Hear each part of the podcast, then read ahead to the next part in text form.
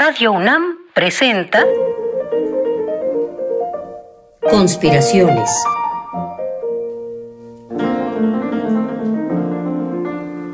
Bitácora de un admirador de Balzac. Por Otto Cázares.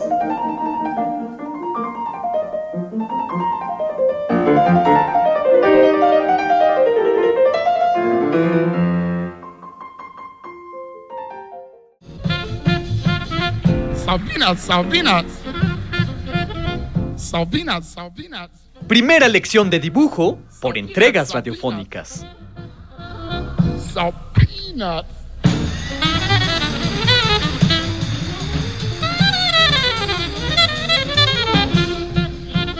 Sabinas, Sabinas. El nombre es Sa- Sabinas.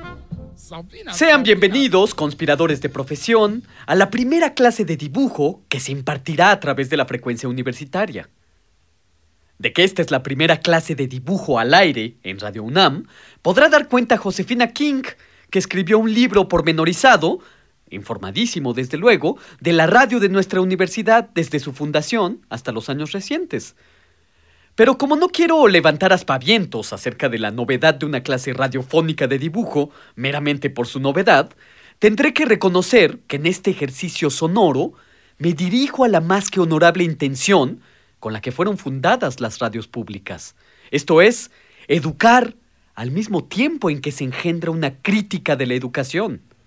Se asume, claro está, en esta educación radiofónica que trae consigo el diagnóstico crítico de la educación, que el radioescucha está hecho de una materia completamente educable, y de que el educador radiofónico es, por su parte, ni más ni menos que ese maestro ignorante del que hablaba el gran pedagogo del siglo XVIII, Jacques Jocotot, cuyo método pedagógico minaba la autoridad del maestro bajo la creencia de que se puede enseñar incluso aquello que se ignora, y de que lo que se enseña es recibido por una inteligencia absolutamente capaz y sobre todo idéntica a la de cualquier otro.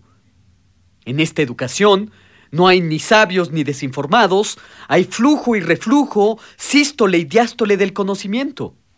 Pero lo nuestro, esta es una clase de dibujo a través de la radio. Para el primer ejercicio, usted puede sostener en la mano un bolígrafo, un carboncillo, o puede no sostener nada entre las manos, porque el primer ejercicio radiofónico de dibujo consistirá en una evocación. Si le es posible, cierre los ojos. Ejercicio número 1.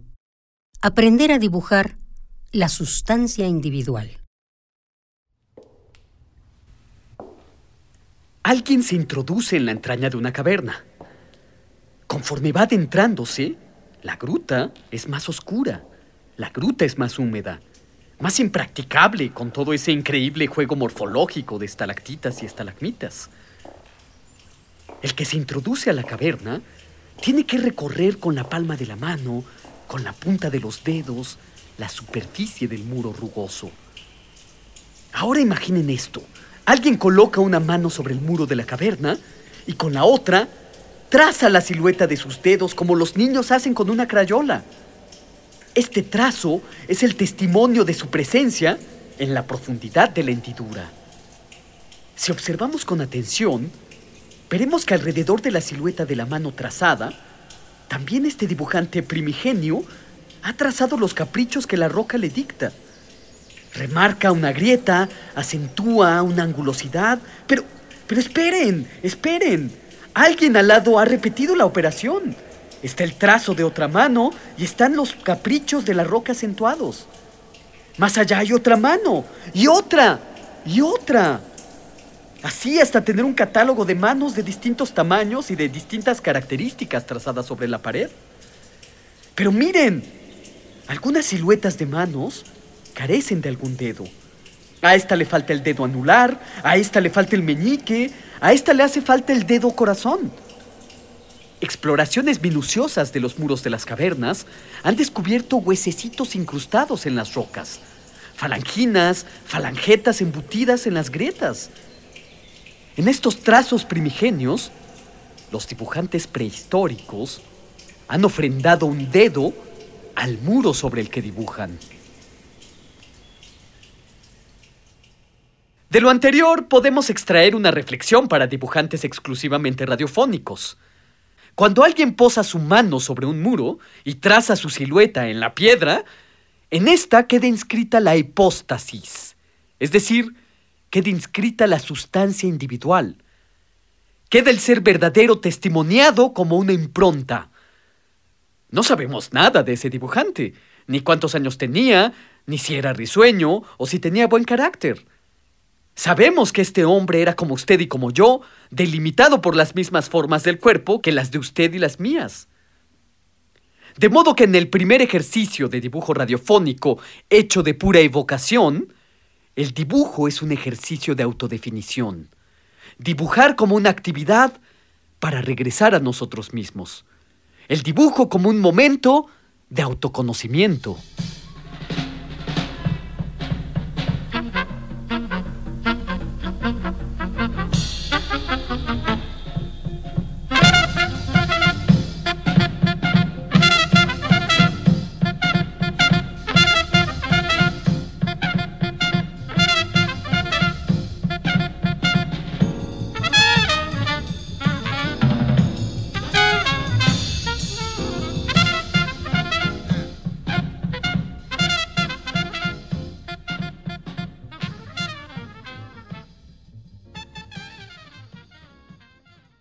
Ejercicio número 2. Dibujar nudos radiofónicos. Seguramente usted piensa que todos esos garabatos y todas esas líneas sinuosas como reptiles que usted traza mientras habla por teléfono carecen de algún interés artístico. Y lo más seguro es que usted tenga razón. Probablemente carezcan de interés artístico, pero no carecen de interés psicológico.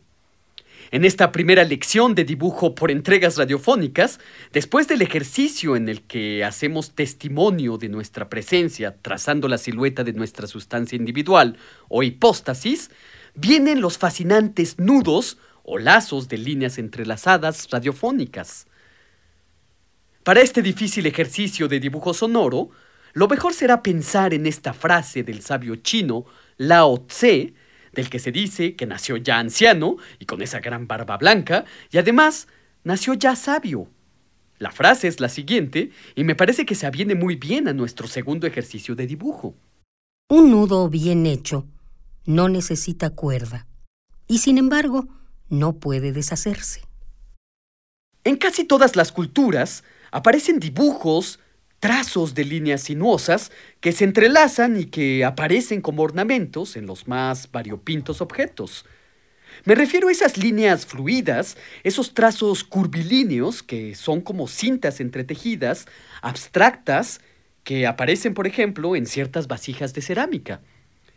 No significan nada propiamente dicho, pero son ornamentos que con el tiempo se convertirán en sofisticadísimos anudamientos geométricos de una enorme complejidad matemática.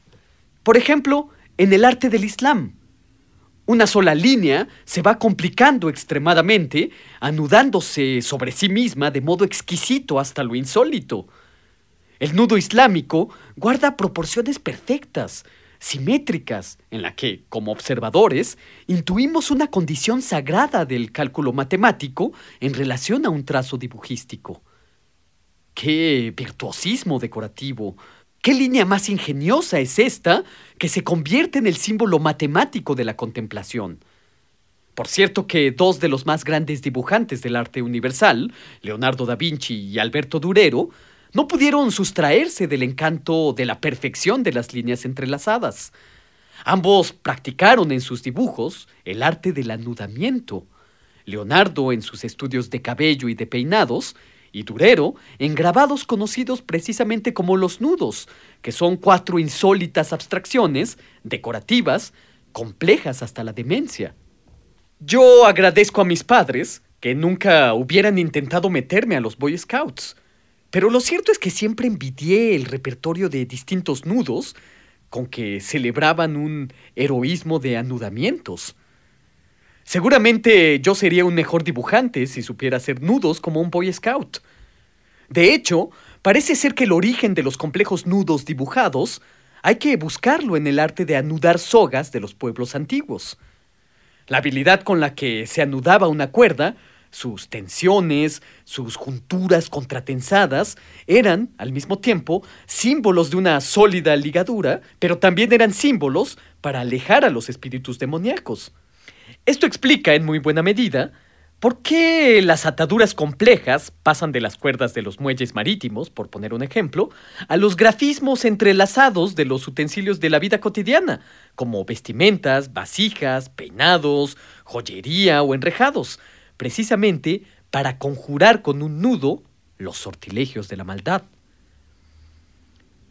En realidad, anudar un grafismo se parece mucho a tejer. Tome un lápiz de punta afilada y que no sea blando, un 2H por ejemplo. Ahora comience a trazar una línea continua y sinuosa. No separe el lápiz del papel. Déjelo fluir, ir y venir. Pliegue la línea sobre sí misma. Piense mientras traza su línea en un paseo de la cultura. Su línea será el símbolo de un entramado cultural, un mapa anudado. Piense en el hilo que Ariadna entregó a Teseo para que lo fuera desovillando conforme se adentraba al laberinto del Minotauro. Piense en un dragón tan largo y de fauces tan inquietas que queriendo cazar aves al vuelo, se ha liado en sí mismo y ha quedado como nudo de agujeta. Piense en la habilidad con la que un payaso pliega un globo oblongo y en segundos lo deja con la forma de un perrito. O evoque con su lápiz un nudo de una corbata Evoque el elegante nudo Windsor y el medio Windsor, el Nicky o el Hanover. Piense, mientras dibuja su línea interminable, en el arte de la caligrafía, el arte de la bella escritura, donde un mismo trazo tiene distintos grosores. La línea se hace más gruesa o más delgada, se hace nudo, voluta, espiral, caracol, colma el vacío de la página, la letra A se vuelve una especie de flor inaudita, colmada de hélices, bucles, curvas, contracurvas, se enrosca, se hace serpentín, arabesco. Piense, y esto sin levantar el lápiz del papel, en esos coranes iluminados del siglo X, en el que leer los divinos azoras de Mahoma es indistinguible de contemplar. Páginas llenas de escritura que asemejan una imagen Piense en el crecimiento de la hiedra y en sus ensortijamientos ondulados, rizados, encrespados. La página de repente está llena de un universo ondulante y vibratorio, donde la sinuosidad de la línea es sinónimo de pensamiento y el pensamiento es sinónimo del universo. ¡Ay! En este ejercicio de dibujo radiofónico, el dibujo es símbolo de unión y de acuerdo consigo mismo.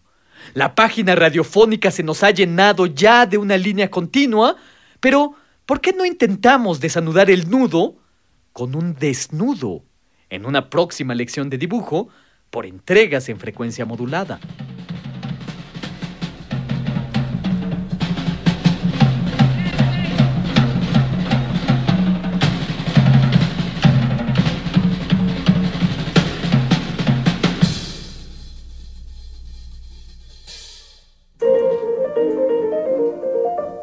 Conspiraciones. Bitácora de un admirador de Balzac. Con el primer conspirador, Otto Cázares. Una lluvia de fantasías y bombas de tiempo artísticas para armar y desarmar tu mente. Síguenos en la próxima cruzada para conquistar el mundo de las ideas.